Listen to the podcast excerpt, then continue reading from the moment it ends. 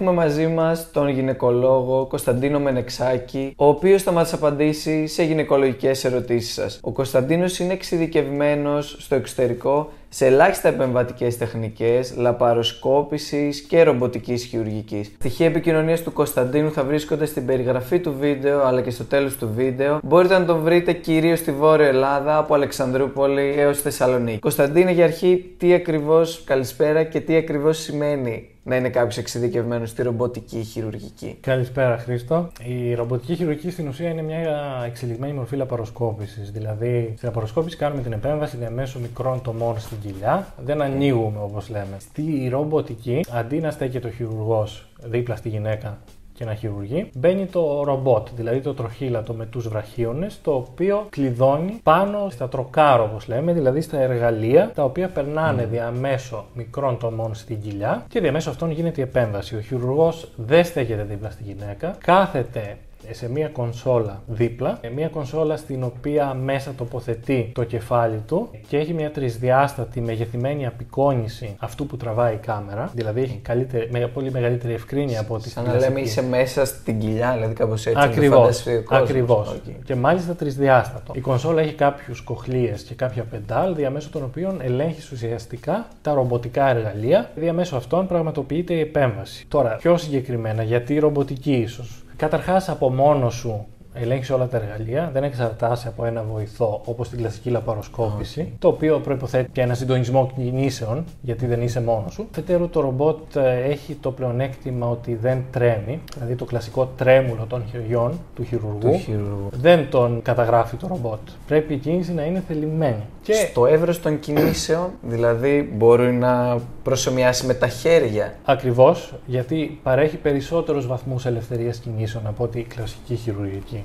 Okay. Δηλαδή το εργαλείο στην άκρη του μπορεί να περιστραφεί πλήρως. Ενώ στη λαπαροσκόπηση δεν υπάρχει αυτή η δυνατότητα. Με αποτέλεσμα να παρέχεται συνολικά ένας καλύτερος έλεγχος του χειρουργικού πεδίου και ένας καλύτερος έλεγχος των κινήσεων από το χειρουργό. Ε, στην ουσία εφαρμόζεται για παθήσεις για τις οποίες εφαρμόζεται η κλασική λαπαροσκοπική χειρουργική. Απλώς παρέχει μια δικλίδα ασφαλείας παραπάνω σε σχέση με την απλή λαπαροσκόπηση που είναι και το ζητούμενο σε κάθε χειρουργική μέθοδο. Σωστά, δηλαδή να μειωθεί και το τραύμα, η αιμορραγία και όλα αυτά Ακριβώς. με το μικρό εύρο των κινήσεων, να το πω έτσι. Ε, χαμηλότερο τραύμα του ιστού, χαμηλότερη αιμορραγία, λιγότερος πόνος και βέβαια το σημαντικότερο βασικά η ουσία, χαμηλότερη πιθανότητα επιπλοκής, όπως λέμε γενικότερα. Η πρώτη ερώτηση είναι για τους πολύποδες. Τι είναι οι πολύποδες και τι προκαλούν; Ε, οι πολύποδες είναι στην ουσία μια υπερπλασία του βλενογόνου ε, του εσωτερικού της μήτρας. Ο βλενογόνο της μήτρας είναι το ενδομήτριο, όπως λέμε. Είναι το τμήμα εκείνο από το οποίο έρχεται η περίοδος κάθε μήνα. Σε κάποιες περιπτώσεις παρατηρείται μια υπερπλασία των κυτάρων, δηλαδή μια ανώμαλη υπερβολική ανάπτυξη, η οποία σε κάποιες περιπτώσεις μπορεί να είναι διάχυτη, σε κάποιες άλλες περιπτώσεις μπορεί να είναι εστιακή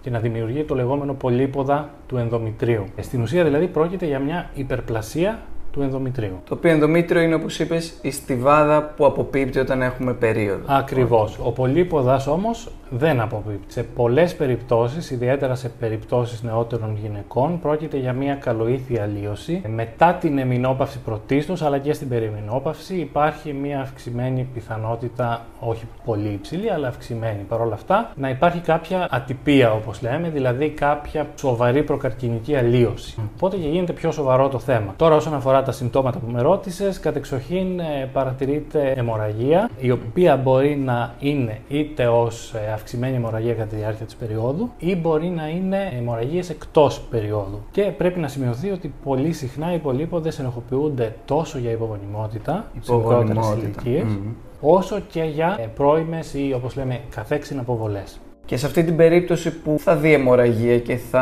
ανησυχήσει η γυναίκα, τι επιλογές έχει, πότε πρέπει να ανησυχήσει και να έρθει στο γυναικολόγο της; Ε, ο πολύποδα πολύ συχνά μπορεί να ανοιχνευτεί στον ετήσιο γυναικολογικό έλεγχο, δηλαδή μπορεί να είναι ασυμπτωματικός. Διαφορετικά, συνήθως προκαλεί κάποια αιμορραγία πέραν του φυσιολογικού, για την οποία η γυναίκα θα ψάξει βοήθεια Την από το αιτία, γυναικολόγο την της. αιτία. Διαγνώσιεται συνήθως αρκετά εύκολα στον υπέρηχο και στις περισσότερες περιπτώσεις χρειάζεται αφαίρεση, εάν είναι πολύ μικρός μπορεί, και σε μικρότερες ηλικίες μπορεί να γίνει και κάποια παρακολούθηση. Αλλά κατά κανόνα χρειάζεται ιστεροσκοπική αφαίρεση. Δηλαδή, με πιο απλά λόγια. Η ιστεροσκόπηση τι είναι, η στέρα είναι η μήτρα, η ιστεροσκόπηση είναι η επέμβαση εκείνη κατά την οποία εισάγεται διαμέσου του τραχύλου της μήτρας ε, μία κάμερα στο εσωτερικό της μήτρας, η οποία πάνω έχει και μία αγγίλη διαθερμίας, δηλαδή ένα εργαλείο χειρουργικό. Και γιατί να μην μπεις με την κλασική απόξεση και να αξίσεις απλά ό,τι βρεις στο ενδομήτριο για να το αφαιρέσεις. Η απόξεση πλέον, εντάξει, εφαρμόζεται σε κάποιες περιπτώσεις, αλλά μιλάμε για μια παροχημένη μέθοδο. Είναι μια τυφλή επέμβαση που βάζει ένα ξέστρο στο εσωτερικό της μύτας και ξύνεις, ξύνεις, ξύνεις μέχρι να βγει αυτό που έχεις δει στον υπέρηχο. Ε, στην ουσία δεν έχεις επιβεβαίωση ούτε ότι το έβγαλες, ούτε ότι το έβγαλες ολόκληρο. Όπως επίσης ότι τραυματίζεις τον περιβάλλοντα ιστό. Στην εστεροσκόπηση μπαίνεις μέσα με την κάμερα, βλέπεις το εσωτερικό της μήτρας, έχεις δυνατότητα να, να έχεις άποψη και για το υπόλοιπο της μήτρας, πέραν αυτού που έχεις δει στον υπέρηχο, ότι ίσως είναι ένα ενομοίωμα ή mm. πολύποδα, αλλά και πιο συγκεκριμένα την εστιακή αλλίωση του πολύποδα. Και με τη βοήθεια της αγγίλη μπορούμε να τον αφαιρέσουμε στοχευμένα, στοχευμένα. ριζικά, δηλαδή από τη ρίζα του, ούτως ώστε και να αφαιρεθεί ολόκληρος, γιατί εάν αφαιρεθεί τμήματικά, όπως για παράδειγμα στην τυφλή απόξεση, υπάρχει πιθανότητα να ξαναβγεί. Έχει μια γυναίκα 25 χρόνων πολύποδα. Πρέπει να τον αφαιρέσει γιατί έχει αιμορραγίες και γιατί μπορεί να επηρεάσει και τη γονιμότητά της. Δεν θα το κάνεις με απόξεση. Μπορεί να μην το βγάλεις όλο, μπορεί να τραυματίσεις τον βλενογόνο τριγύρω και στην ουσία να έχεις ε, επηρεάσει αρνητικά τις όποιες πιθανότητες για, για εγκυμοσύνη.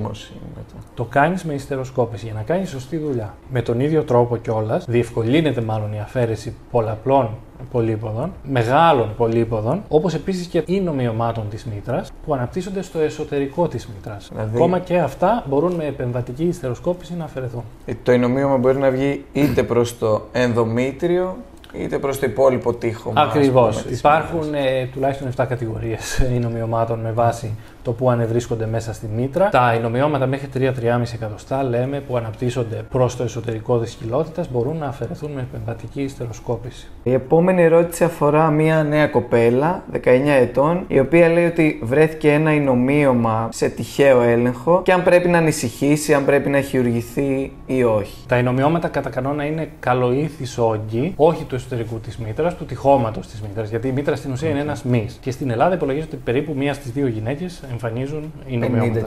50% πάρα πολύ συχνό. Πάρα πολύ συχνό. Πότε θα αντιμετωπιστεί; Σε πολλές περιπτώσεις γίνεται μια απλή παρακολούθηση. Δηλαδή, βλέπουμε το ινομίωμα στου ελέγχους να δούμε πώς εξελίσσεται. Ξέρουμε ότι αυτά είναι ίστρογόνο εξαρτώμενα. Δηλαδή, όσο η γυναίκα είναι σε γόνιμη ηλικία μέχρι και να μπει στην εμεινόπαυση, αυτά κατά κανόνα αυξάνονται σε μέγεθος. Απλώς ποικίλει ο βαθμός, η ταχύτητα μάλλον της ανάπτυξης. Τώρα, η γυναίκα βρίσκει το ενομοίωμα, εάν είναι ασυμπτωματική όπως λέμε, μπορεί και να το παρακολουθήσει. Εάν εμφανιστούν συμπτώματα τα οποία μπορεί να είναι πολλά, μπορεί να είναι μεγάλες αιμορραγίες, μπορεί να είναι υπογονιμότητα, μπορεί να είναι πίεση στον περιβάλλοντα ιστό, στην ουροδόχο κίστη, στο έντερο. Ε. Γενικότερα η γυναίκα να αισθάνεται ότι κάτι μεγαλώνει μέσα στην κοιλιά της και να το ψηλαφά, τότε μπορεί να αφαιρεθεί χειρουργικώ είτε με λαπαροσκοπική είτε με ρομποτική μέθοδο. Και μάλιστα μπορεί να γίνει αφαίρεση μόνο των ινομοιωμάτων. Και να διατηρηθεί εννοείς η μήτρα. Με διατήρηση ακριβώς της μήτρας, πάλι για λόγους γονιμότητας. Και γιατί να επιλέξει κάποια να το βγάλει λαπαροσκοπικά ή με ελάχιστες επεμβατικές μεθόδους όπως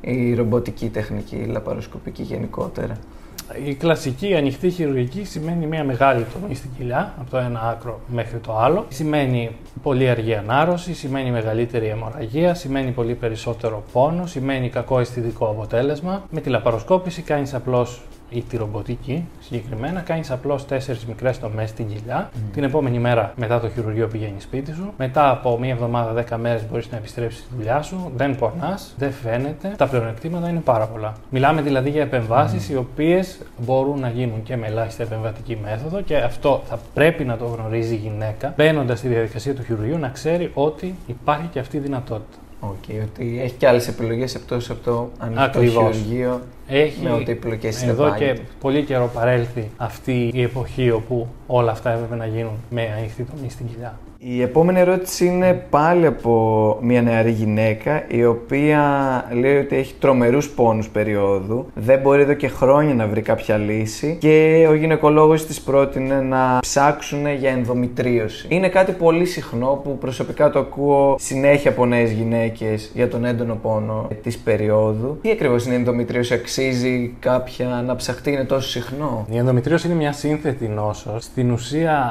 αυτό που συμβαίνει είναι ότι το ενδομήτριο, δηλαδή ο βλενογόνος του εσωτερικού της μήτρας, ιστό που προσωμιάζει με αυτό, αρχίζει ξαφνικά να αναπτύσσεται εκτός της φυσιολογικής του θέσης. Δηλαδή μπορεί να αναπτύσσεται μέσα στο μη της μήτρας, τότε λέγεται αδενομίωση, ή μπορεί να αναπτύσσεται και εκτός της μήτρας, στι άλπιγγε, στι οθήκες, στο έντερο, Μπορεί ακόμα και στην μέσα κοιλιά, στην στην κοιλιά, πίελο. οπουδήποτε. Ακόμα και εκτός πιέλου. Είναι μια νόσος καλοήθης καταρχάς να πούμε, αλλά πολύ συχνή, προσβάλλει μέχρι και 10% των γυναικών. Απλώς είναι μια νόσος η οποία έχει έρθει ας πούμε, στο προσκήνιο σχετικά πρόσφατα. Δεν γνωρίζαμε τόσα πολλά για αυτή. Και βασικός λόγος είναι ότι αποτελεί τη νούμερο ένα αιτία υπογονιμότητας στη γυναίκα. Το νούμερο είναι τι υπογονιμότητας. Ακριβώς. Η λεγόμενη ανεξήγητη υπογονιμότητα, όπως λέμε στο ζευγάρι, πολύ συχνά οφείλεται σε υπόβαθρο ενδομητρίωσης. Και αυτό μπορεί να σχετίζεται τόσο με τη φλεγμονή που προκαλεί νόσο, όσο και με το ότι επηρεάζει τη σάλπιγγα, για παράδειγμα, ή την ορυξία. Εκδηλώνεται πολύ συχνά με συμπτώματα έντονου πόνου στην περίοδο, με πόνο κατά την επαφή ή αν ευρίσκεται τυχαίως ή πολύ συχνά σε ζευγάρια τα οποία διαμαρτύρονται για υπογονιμότητα. Είναι μια νόσος η οποία θα έπρεπε να απασχολεί πολύ μεγαλύτερο μέρος του πληθυσμού από ό,τι απασχολεί στην πραγματικότητα στην Ελλάδα. Στο εξωτερικό δηλαδή το βλέπουμε ότι υπάρχει μια άλλη επίγνωση. Διότι είναι κάτι το οποίο είναι μεν αντιμετωπίσιμο, είναι σύνθετη νόσος, αλλά υπάρχουν πολλές εναλλακτικές που μπορούν να βοηθήσουν τόσο με τα συμπτώματα όσο και με την πιθανή υπογονιμότητα. Νομίζω ότι η πιο σημαντική ερώτηση είναι αν αντιμετωπίζεται η ενδομητρίωση. Δηλαδή, αν βρεθεί, όπως είπες, στην κοιλιά ή αν βρεθεί σε άλλο μέρος της μήτρας, πώς μπορεί να αντιμετωπιστεί; Καταρχάς είναι μια χρόνια νόσος. Δηλαδή δεν είναι κάτι το οποίο ας πούμε αντιμετωπίζεται, αφαιρείται και μετά δεν, δεν το έχεις πλέον. Έχεις ξεμπερδέψει τελείως. Ακριβώς. Ε, βέβαια, αυτό εξαρτάται και από το βαθμό της νόσου, από την ταχύτητα ανάπτυξης. Όσον αφορά την αντιμετώπιση, πέραν των αναλγητικών φαρμάκων λόγω πόνου κλπ., η αντιμετώπιση είναι είτε φαρμακευτική, δηλαδή με ορμονική θεραπεία, είτε χειρουργική. Τώρα το ερώτημα είναι τι θα επιλεγεί. Αυτό αποφασίζεται για κάθε περιστατικό ξεχωριστά έχει να κάνει με την ηλικία της γυναίκας, με την ένταση των συμπτωμάτων, με τα ευρήματα, τον υπέρηχο ή στη μαγνητική, με την ε, επιθυμία για γονιμοποίηση. Γενικότερα ε, εφαρμόζεται ένας συνδυασμός της φαρμακευτικής θεραπείας με τη χειρουργική. Ε, Όπως επίσης μπορούμε να πούμε ότι η χειρουργική θεραπεία είναι για να αφαιρέσει οτιδήποτε υπάρχει μέχρι στιγμής όσον αφορά την νόσο. Ενώ η φαρμακευτική, δηλαδή η ορμονική θεραπεία, πρωτίστως σχετίζεται με την πρόληψη Μμ, για να επανεμφάνισης της νόσου. Προλάβει επανεμφάνιση. Η χειρουργική τεχνική πάλι άπτεται σε ελάχιστα επεμβατικές τεχνικές κυρίως. Δεν θα μπορούσε κάποια να το αφαιρέσει λαπαροσκοπικά άμα βρεθεί. Στη συγκεκριμένη περίπτωση, δηλαδή για την ενδομητρίωση, το όφελος της επέμβασης, Με το ελάχιστα όφελος επεμβατικές μάλλον του να τεχνικές. γίνει με ελάχιστα επεμβατική τεχνική, είναι ακόμα μεγαλύτερο από ό,τι είναι στις υπόλοιπες περιπτώσεις που συζητήσαμε. Γιατί η ενδομητρίωση πολύ συχνά βρίσκει πρόσφορο έδαφος να αναπτυχθεί σε σημεία φλεγμονής. Μμ. Τι σημαίνει αυτό, αν κάνεις μια ανοιχτή επέμβαση, το τραύμα των ιστών είναι πολύ μεγαλύτερο γιατί ασφαλώς θα ανοίξεις, θα έχεις περισσότερη αιμορραγία. Ενώ στην, ε, στη λαπαροσκόπηση, στη ρομποτική, το τραύμα αυτό είναι πολύ μικρότερο. Η ενδομητρίωση λοιπόν ε, ευνοείται η ανάπτυξή της σε σημεία φλεγμονής, σε σημεία τραύματος, που σημαίνει ότι στην περίπτωση που θα γίνει μια ανοιχτή επέμβαση για αφαίρεση ενδομητρίωσης, η πιθανότητα υποτροπής πολύ υψηλότερη. Και να εμφανιστεί και προς τα εκείνο το σημείο, ας πούμε. Και της προς τα εκείνο ουλής το και σημείο. της σύμφυσης. Και πολύ συχνά παρατηρείται να εμφανίζεται ακόμα και στην τομή στην κοιλιά. Γι' αυτό Μμμ. εμφανίζεται συχνά σε γυναίκες που έχουν κάνει καισαρική τομή. Α, Γιατί οκ. τότε στο χειρουργείο ο γιατρός μπαίνει μέσα στη μήτρα, ευνοείται η, η έξοδος του βλεννογόνου διαμέσου της τομής της καισαρικής τομής και βέβαια εναπόθεσή του και ανάπτυξή του ακόμα και στο δέρμα. Ακόμα και Κάτω στο από το δέρμα. Φαντάζομαι ακόμα πιο δύσκολη διάγνωση μετά, άμα βρίσκεται και πάνω στο σημείο της τομής. Να το φανταστεί και κάποιος ότι. Ε, Στην προκειμένη περίπτωση βρίσκεται ίσως λίγο πιο εύκολα ή λόγω του ε, ιστορικού. Είσαι ήδη υπό... Είσαι ψηλιασμένος, έχεις ας υποψία. πούμε. Οκ. Ε, Επίσης, ψηλαφάται συχνά κάτι. Α, Πιο δύσκολο μπορεί να, να το είναι δεις. Ναι, μπορεί να είναι και αρκετά κάτι και ψηλαφιτό. μεγάλο, ας πούμε, Και σε κάτι ό- ψηλαφιτό, σε εκατοστά. Γενικότερα είναι πιο δύσκολο να διαγνωστεί όταν αφορά μικρές αλλοιώσεις και ε, πιο χαμηλά ή πιο βαθιά μέσα στην κοιλιά, που και πάλι όμως μπορούν να δημιουργήσουν σοβαρά συμπτώματα. Δηλαδή, από τι μέγεθος μπορεί να σου κάνει όλα αυτά τα συμπτώματα, π.χ. της υπογονιμότητας, το να έχει μεγάλο πόνο στην περίοδο, δηλαδή από κάποια χιλιοστά ή ας πούμε θεωρούμε ότι τα εκατοστά της ενδομητρίωσης είναι αυτά που κάνουν τα συμπτώματα. Γενικότερα, όταν βλέπουμε μεγάλες κίστη ενδομητρίωσης ή υγρά στι άλπιγγε ή υγρά μέσα στην κοιλιά, ξέρουμε ότι μιλάμε για προχωρημένη νόσο και ότι η γονιμότητα είναι ξεκάθαρα επηρεασμένη αρνητικά. Παρ' όλα αυτά, έχουν υπάρξει και πάρα πολλά περιστατικά με πολύ ας πούμε ελαφριές αλλοιώσεις στη λαπαροσκόπηση που όμως είχαν έντονα συμπτώματα πόνου ή mm. υπογονιμότητας και που βοηθήθηκαν από χειρουργική επέμβαση. Άρα δεν μπορείς σε καμία περίπτωση να πεις ότι είτε μικρό είτε μεγάλο, δηλαδή κατευθύνεις από τα συμπτώματα. Ακριβώς. Παίρνει όλο το ιστορικό και εφόσον έχουν αποκλειστεί άλλα πράγματα που μπορούν να διαγνωστούν πιο εύκολα, μπορεί να καταλήξει ακόμα και σε διαγνωστική, όπως λέμε, λαπαροσκόπηση, προκειμένου να δεις μέσα γιατί η οριστική διάγνωση τίθεται στη λαπαροσκόπηση και ενδεχομένως στη βιοψία. Δηλαδή μπαίνει στην κοιλιά, η λαπαροσκόπηση έχει και κάμερα για όποιον δεν ξέρει, οπότε μπορείς να ψάξεις ποιο είναι τι αιστείε στην κοιλιά Σωστά το έχω καταλάβει. Ακριβώς. Αυτά συχνά φαίνονται. Δηλαδή, είτε δεν τα δείξει ο υπέρηχος, είτε δεν τα δείξει η μαγνητική. Στη λαπαροσκόπηση βλέπεις το εσωτερικό της κοιλιάς, βλέπεις τα γυναικολογικά όργανα, όλη την πίελο, το περιτόνιο, όπως λέμε, δηλαδή το εσωτερικό της κοιλιάς. Οι αλλοιώσεις ενδομητρίωσης μπορούν να έχουν διάφορες μορφές, αλλά κατά κανόνα είναι ευδιάκριτε και μπορούν στην ίδια επέμβαση και να απομακρυνθούν. Η επόμενη ερώτηση αφορά το σύνδρομο πολικιστικών οθικών που έχω πάρα πολλές ερωτήσεις. Εννοείται δεν μπορούμε να τις ρωτήσουμε όλες. Ε, απλά ψάχνει η συγκεκριμένη κοπέλα κάποια μόνιμη αντιμετώπιση και ρωτάει αν υπάρχει κάποιος χειρουργικός τρόπος για να απαλλαχθεί από αυτό το πρόβλημα. Καταρχάς, να πούμε ότι πλέον στο δυτικό κόσμο, στην Ευρώπη, οι πολικιστικέ οθήκες δεν θεωρούνται τόσο νόσος θεωρούνται σαν μια παραλλαγή του φυσιολογικού. Ε, σχετίζονται πολύ συχνά με μεταβολικό σύνδρομο και αντίσταση στην ινσουλίνη. Εξού και το ότι πολλές, σε πολλές περιπτώσεις η σωστή διατροφή και η άσκηση σχετίζονται με βελτίωση της κλινικής εικόνας. Χειρουργικός, νομίζω μέχρι τις αρχές του 90 εφαρμοζόταν μέθοδος όπου λαπαροσκοπικά ή ανοιχτά γινόταν κάποια αφαίρεση των οθυλακίων. Αυτό πλέον έχει αποδειχθεί ότι δεν ε, σχετίζεται με κανένα απολύτως όφελος. Καμία ίεση. Καμία, καμία κανένα απολύτως όφελος. Ούτε υπάρχει μόνιμη λύση. Οι πολιτιστικές οθήκες είναι ένα σύνδρομο ας πούμε ότι είναι κάτι το οποίο είναι γενετικό, το έχεις. Μπορεί να βελτιωθεί με συγκεκριμένους τρόπους που αφορούν πρωτίστως όπως είπαμε τη διατροφή, την άσκηση. Υπάρχουν και κάποιες φαρμακευτικές ουσίες που βελτιώνουν ε, το μεταβολικό προφίλ. Πιο πρόσφατα η μειοϊνοσιτόλη ή συχνά ε, πολλές γυναίκες παίρνουν μετφορμίνη λόγω της αντίστασης στην ινσουλίνη και αυτά σε κάποιες περιπτώσεις έχουν συσχετιστεί με βελτίωση των συμπτωμάτων. Από εκεί και πέρα, όσο η γυναίκα δεν επιθυμεί εγκυμοσύνη, ο πιο απλός τρόπος είναι τα αντισυλληπτικά χάπια. Από εκεί και πέρα, εφόσον επιθυμείτε εγκυμοσύνη, αν δεν υπάρχει σταθερή περίοδος, δηλαδή και σταθερή ορυξία, μπορεί να χρειαστεί κάποια εξωτερική παρέμβαση έως ότου έρθει η εγκυμοσύνη. Ε, ένα μεγάλο κομμάτι των ερωτήσεων που δέχτηκα αφορούσαν ογκολογική γυναικολογία. Μπορούν οι ελάχιστα επεμβατικές τεχνικές να αντιμετωπίσουν τον καρκίνο σε οθήκες, τον καρκίνο στο ενδομήτριο. Να πούμε καταρχάς ότι στη γυναικολογία ουσιαστικά υπάρχει ε, μία μονοπάθηση χειρουργική η οποία εκ των πραγμάτων θα αντιμετωπιστεί με ανοιχτή χειρουργική και είναι ο προχωρημένος καρκίνος των οθικών. Είτε μιλάμε για καρκίνο της μήτρας, είτε μιλάμε